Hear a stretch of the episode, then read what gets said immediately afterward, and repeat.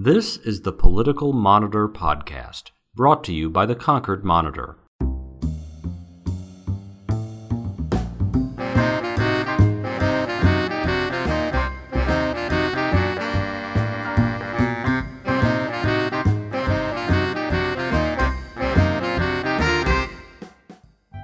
In today's show, the Trump versus Clinton battle royale. Bill and Hillary campaign in the state, Donald parachutes into Vermont, and we pick up the pieces.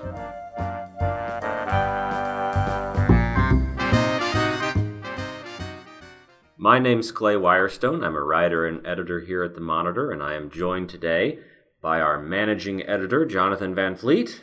Hi, John. Hello, Clay. Happy New Year to why, you. Why, thank you. It's our first podcast of 2016. That's true. And we're also delighted to welcome today for his first appearance on this version of the podcast, Monitor News columnist Ray Duckler. Hi, Ray. Hi, Clay. it's okay. You can take your head out of your hands, Ray. It's all right. It's fine. Happy New Year. Ray was uh, was contributing to our political coverage this week uh, by going to see the crowd and the speech by former President Bill Clinton in Nashua on Monday.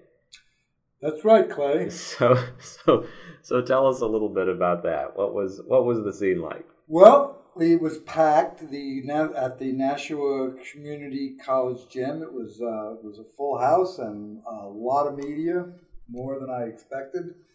I guess this was Bill's uh, first solo New Hampshire appearance campaigning for his wife, and it came about a week after Donald Trump's controversial comments about Bill and his sexist ways. So it drew a lot of national media and uh, but a supportive crowd. Certainly, everybody there was pro Hillary. Mm-hmm.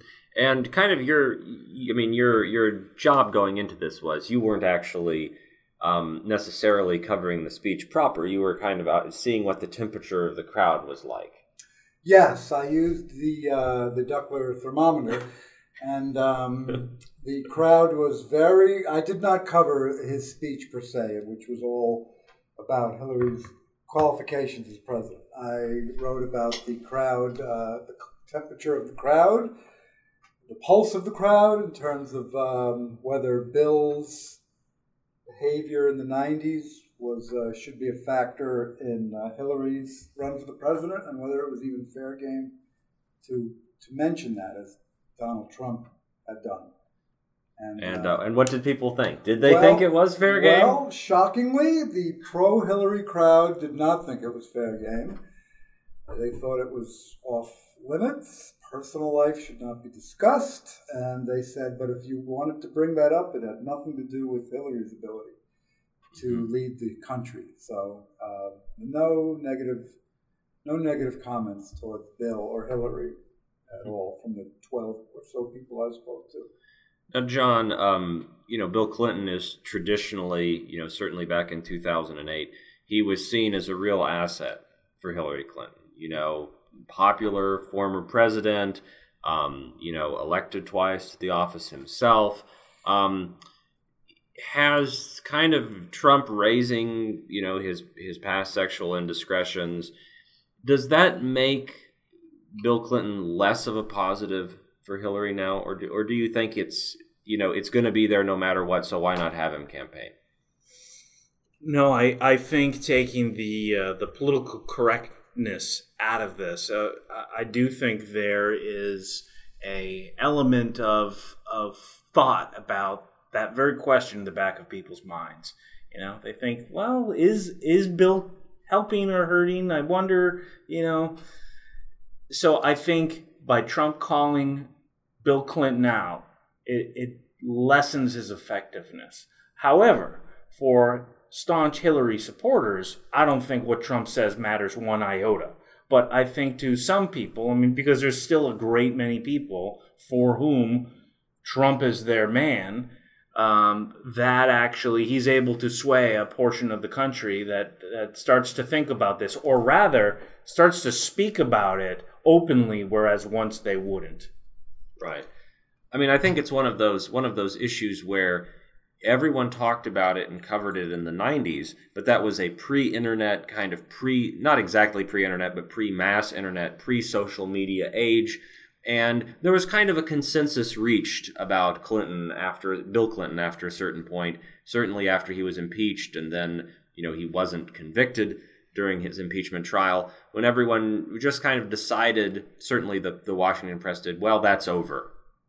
You know, and of course the thing is, you know, in, in this day and age, nothing is ever truly over mm-hmm. if, if people continue to participate in public life. Um, Can I just uh, add one thing, Clay? Sure. Uh, um, the beauty here is the beauty of Donald Trump is, is, is revealed here for all to see. And I, what I mean by that is he is bringing this up because Hillary is standing on a platform of, you know, power for women and women not being viewed as objects and anti-sexism. So she's um, using that as part of her um, allure. And lo and behold, the first uh, gentleman, so to speak, potentially could be someone who really runs counter to that, at least in perception. So Trump, I think, was a genius for bringing it up well, raises an interesting question, doesn't it? Yes, and I think it was raised because he warned Hillary, I think, don't go there, don't mm-hmm. go there. And she went there, and he was like, okay. Well, and uh, I thought it was really smart of him to do. I mean, it's part of the whole, you know, the Democratic storyline, or certainly from the last election on, you know, has been the Republican quote unquote war on women. Um, which has you know obviously made a lot of people in the GOP very irritated, raised their hackles. It's difficult to find a counter argument to that when you know the policy of the party is obviously that it's you know it's not pro-choice. It's you know there there are a lot of actual policy differences between between the parties. Um, so you know having someone like like Hillary Clinton and Bill Clinton coming in there, I mean that is a it is an opportunity, and um, the question, I think, I mean, I actually think this was something that was going to come up in this election, no matter what, if mm-hmm. Hillary Clinton was going to be the nominee. Mm-hmm. The question was, I mean, even if Donald Trump was never going to run, someone was going to start talking about this. and so I guess the, the question the, then becomes is it less effective a bullet against Hillary because it came from Donald Trump, who has waged war against Rosie O'Donnell, has been criticized for his his comments after the debate of Fox reporter Megyn Kelly. Kelly, there you go. And, and has married three times himself. Yes. Ah, is that relevant that, compared uh, to what Bill did? Uh, well, I mean, some people would, would suggest so. I ah. mean, some people. Some people might. Some people might say, well, one is sexual abuse, harassment, and one is. But divorce. but you know, there were also, um, you know, back when Trump was starting his campaign, there have been reports in a book uh, about his marriage to Ivana Trump, in which she suggested that he had sexually mistreated her. That's true, Clay. In some ways, and now, now she subsequently came out and said that you know what she'd said in the book was you know was untrue. That you know that, that Donald Trump was was a great guy, but I mean the, the point is is that no one has clean hands here, so, so to speak. Um, no, no, does now, John? Was it you? You were asking. I washed my hands before I killed you were saying what doesn't make it more or less effective? Yeah. yeah. Uh, so if if many people are are if Trump is losing credibility and then he is the one who launches the attack, you could say that it, it could have been more effective if it came from someone else. But because it came from Trump, people just dis- dismiss it as another another Trump being Trump. Uh, you know, he's being outlandish and boisterous, and it's easy to dismiss. But on the same token, I mean, we are talking about it here, and um, I, th- I think that as ridiculous a figure as Donald Trump may sometimes appear, he also has by far more media coverage than about any other Republican candidate. Mm-hmm. So, you know, if Rick Santorum brought this up, heck, maybe Rick Santorum already has brought this up, and no, and no one else, you know, no one noticed. I think it's Jim Gilmore's entire platform. That's right. I mean, who who knows? Um, I think Jim Gilmore's entire platform is that he was governor of Virginia and he should be taken seriously. But anyway, so um, uh, Ray, any anything else that you got? I mean, we've we've talked about kind of the the Trump v. Clinton aspect of this, but you know, Bill Clinton, obviously a kind of a New Hampshire favorite. I mean, it was his finish here in 1992. I mean, he didn't win, but he came in a strong second to Paul Tsongas back then. You know that that is credited with kind of you know you gave him the title comeback kid, and he kind of rode that to the nomination. You know, he and Hillary always have you know talked about their fond memories of New Hampshire and all of that, their connection to the Granite State. Do You think you, that was still in evidence um, when you when you were at the event? Yes, I think that um, there was there was. I expected maybe there to be a heckler because there had been uh, uh, the day before. Maybe there had been a Sunday. state rep. Hillary Hillary was in Derry and Concord, and there was a a, a state rep, Lillian Prudhomme O'Brien, Right. heckled her, if you want to call it that, challenged her. challenged her. In Derry. way to put it, and Hillary did not uh, appreciate it. But I thought there would be some kind of uh, protest or somebody who was negative in the audience. It was 100. percent It was a 100 percent love fest, and uh, and and the. I was surprised about that, and the media coverage I was also surprised about. As I said before, there was it, the, the media area was packed, and it was nationally represented, and um, you know, for what that's worth, how that affects the campaign, I don't know, but this was this was a gigantic event, Mhm. media was. Um, so John, kind of taking a you know a step back now and and looking at the the field as a whole now, as we're you know at this point we're just a little over four weeks away from the actual primary. That's right, Four weeks. Oh my. February February 9th, Mhm. right? Mhm. Um, so how does how does the field look to you at this point? I mean, and does it you know now that everyone everyone's kind of returned to the state with a vengeance at this point, people are, are hitting Lots the road of, hard. Lots of people here this week. Um, how how is it? You know, how are how are things um, shaping up? How are they taking shape now? On either side, Republicans and Democrats. Whichever side you want. Okay, so uh, I'm not sure I have any totally unique insights, hmm but um, if you're looking for predictions, uh, maybe I have a couple. But um, I think I think it's been very clearly laid out that the Democratic side in New Hampshire is competitive, and that Bernie could beat Hillary here. He's led in the polls. However, um, we've talked about it. Young people who are Bernie's base, if they don't show up to vote, then Hillary takes New Hampshire. If Hillary takes New Hampshire, then she's off to the races. She's off to the races anyways. So Mhm. she's going to win the Democratic nomination. The real question is like, does she win New Hampshire?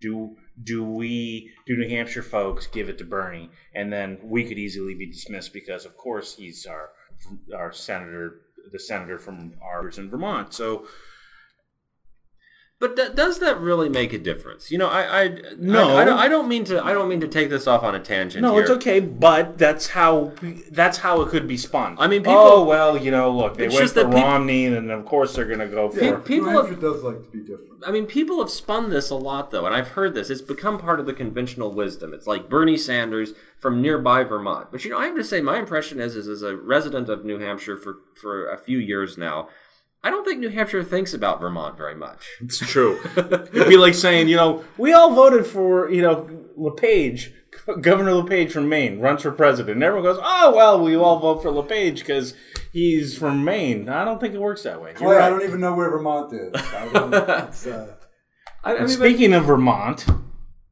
guess who's in Burlington tonight? Donald Trump goes to Bernie Sanders, wow. former mayor of Burlington.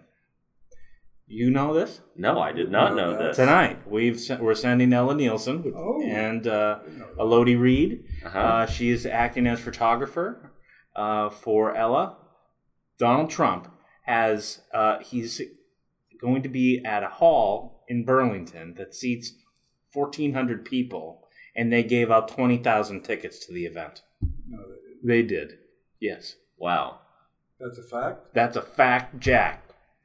So what's going to happen? Just like riots on the streets of Burlington To, I don't think that fits the math. It's, to, to, no, to see the Donald Burlington Trump? police are losing their minds over this. are you this. serious? Yes, I- Twenty thousand. I am they gave serious. Them, how, what are they going to do with eighteen thousand leftovers? Well, doesn't it create an interesting spectacle? Is there a riot. place? Is there a place on the face of the planet, well, I guess in the United States of America, that Donald Trump could go to today, this very day, and get more attention than going to Burlington, Vermont, the hometown of Bernie Sanders. Not the hometown, but Yeah, yeah, sure, sure.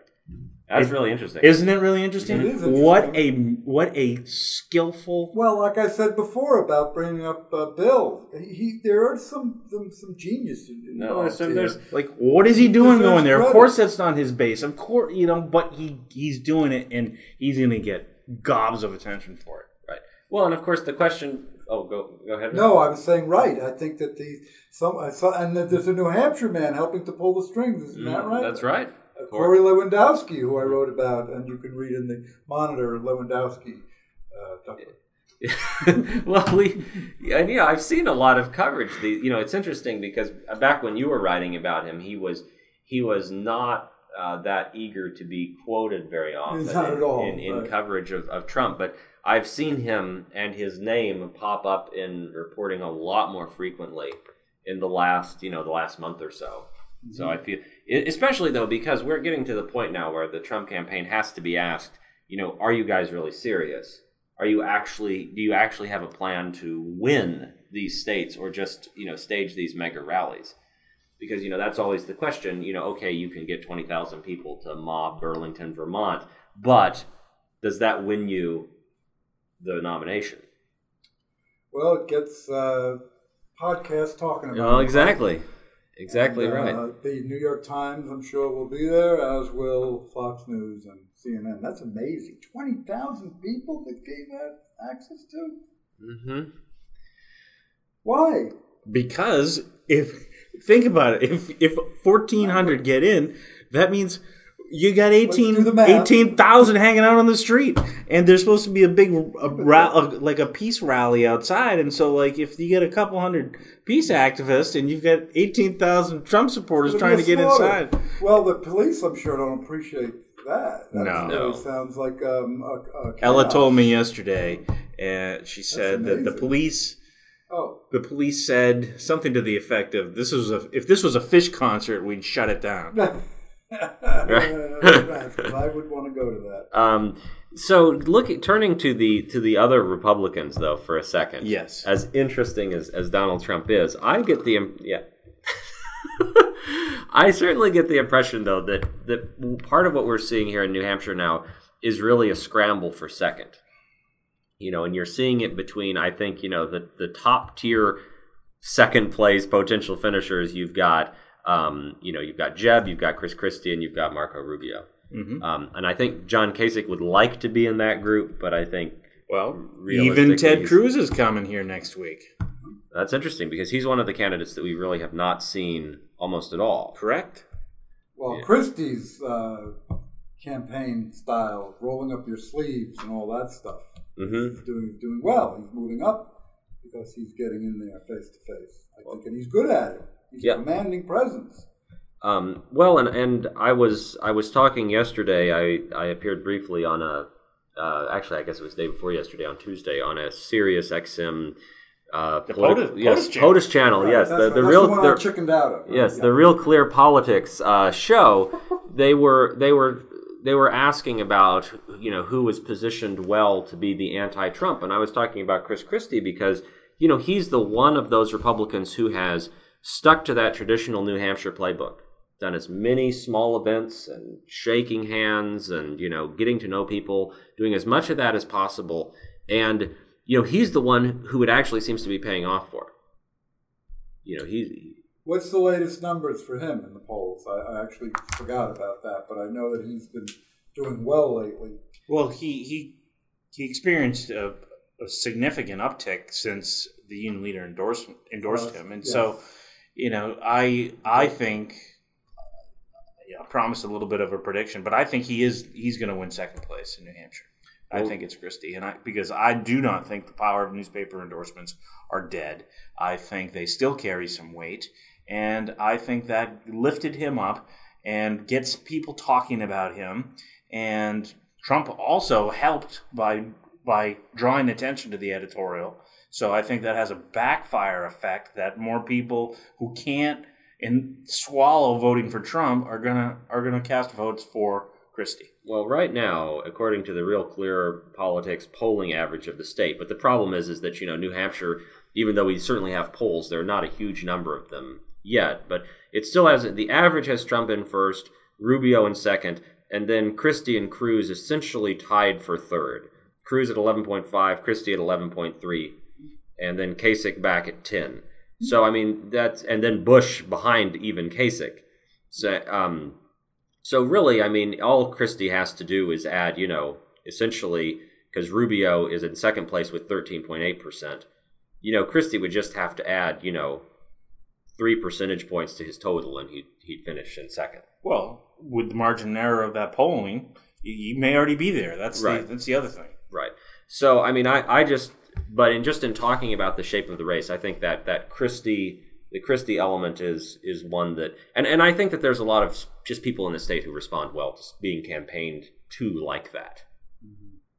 Definitely, that is a, that is a factor, and I think also what we um, New Hampshire prides itself on just not going with the flow. hmm You've seen that, right? Tsongas, right?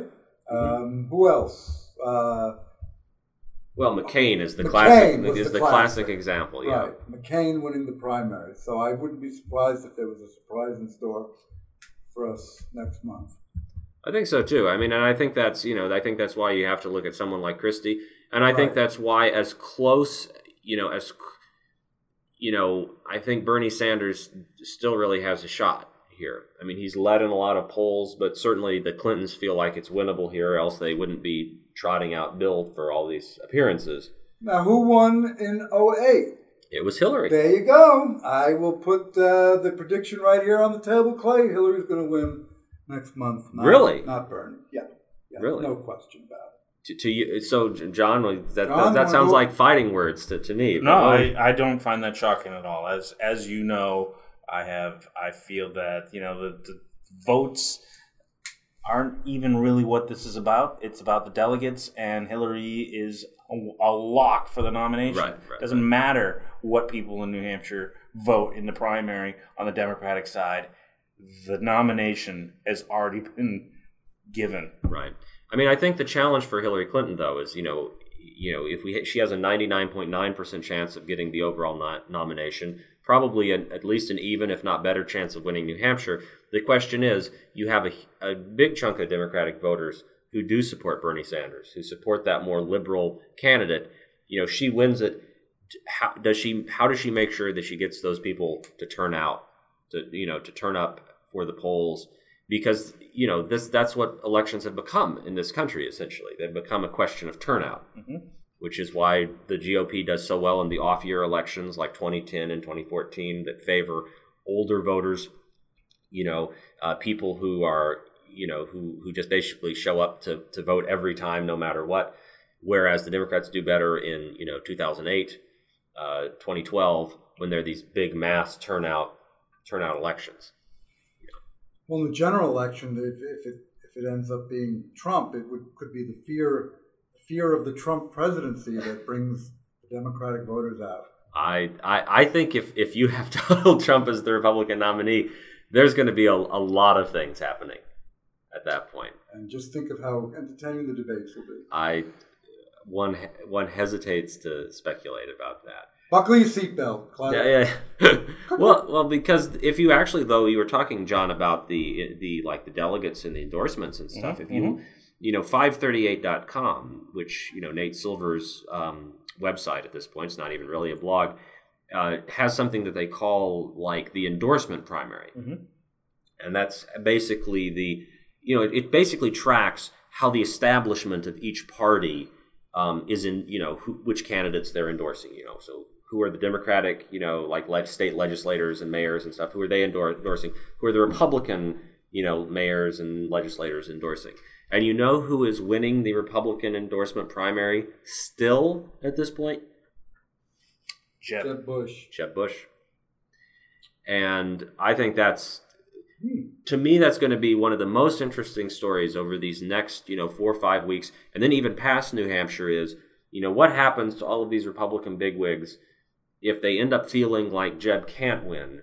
Who do they end up sending their support to at that point? I think that it's very easy before any of the election process begins to, to, to show support for a fringe or a non mainstream candidate. But when it comes down to getting into the booth there, I think that the mainstream comes, snaps back into place a lot of times just out of fear of the unknown or getting just shaking things up too much. Where you have possibly Trump sitting down and drinking vodka with Putin or something like that. A vodka drinking contest with Putin. Right. Who would win? Who would win and keep those red buttons? Although away? actually, if you if you if you read Donald Trump doc, Donald Trump's doctor's note, uh, he apparently does not drink and has never drunk alcohol. never. So- never. Or that's I mean that's that's the word. Actually, the New York Times did an, in an interesting piece about Trump's brother, right. It was great. who apparently had struggled with alcoholism. And Yes, so- and died in his uh, 40s, Mhm. actually. So yeah, so here's the the endorsement endorsement primary, which was last uh, updated on December 28th from 538.com, and I, they allocate points in some way that I'm not entirely sure of, but they have Jeb Bush in the lead with 46 points, then Marco Rubio behind him with 37, and then Chris Christie with 26. So those are their top three. Trump's not even in the, in the No, no, no, field. he's not. And then on the Democratic side, Hillary Clinton has 455 points and Bernie Sanders has two. Ah, that's a nice lead. So that's so that's kind of undergirding what you're saying, John. Ray, it's not a contest. Here you have an election, the primary side, the votes don't count. Well, and but does the but why are we? Why are we here? yeah, John? but but does that mean that all the what are we independent doing voters here? I've worked. does that mean that all the independent voters then go and take a Republican ballot and and uh, you know change that race in unpredictable ways?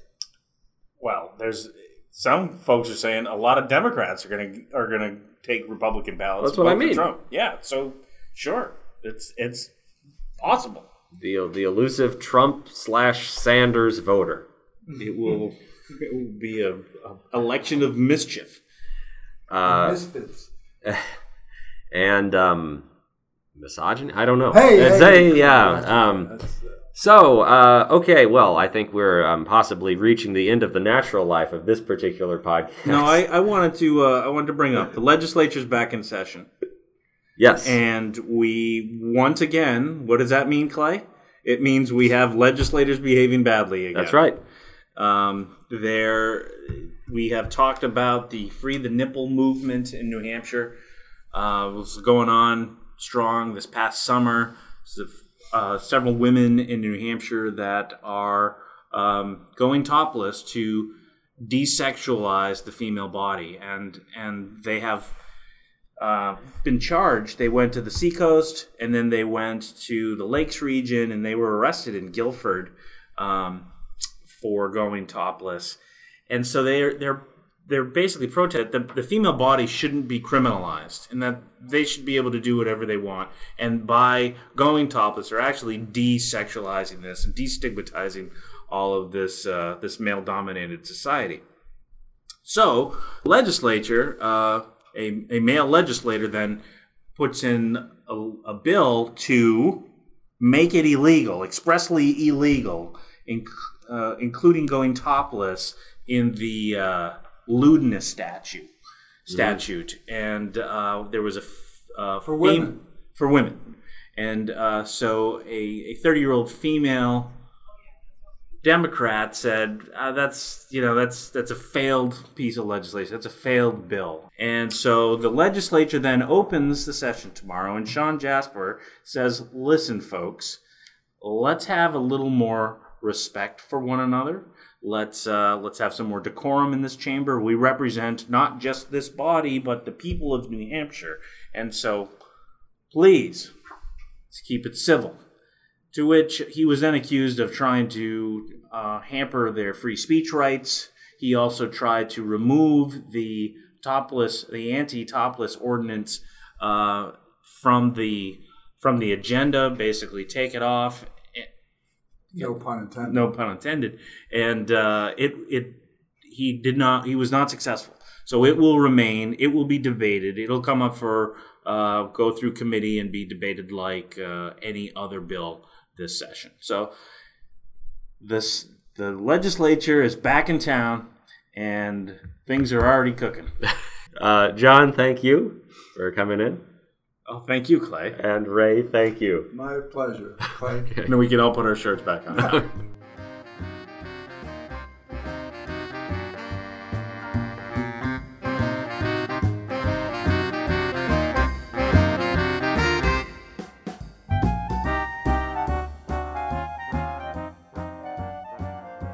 Thanks for listening. Remember, you can subscribe to this podcast series through iTunes or Stitcher. And for all the latest coverage, visit politics.concordmonitor.com. We'll see you next week.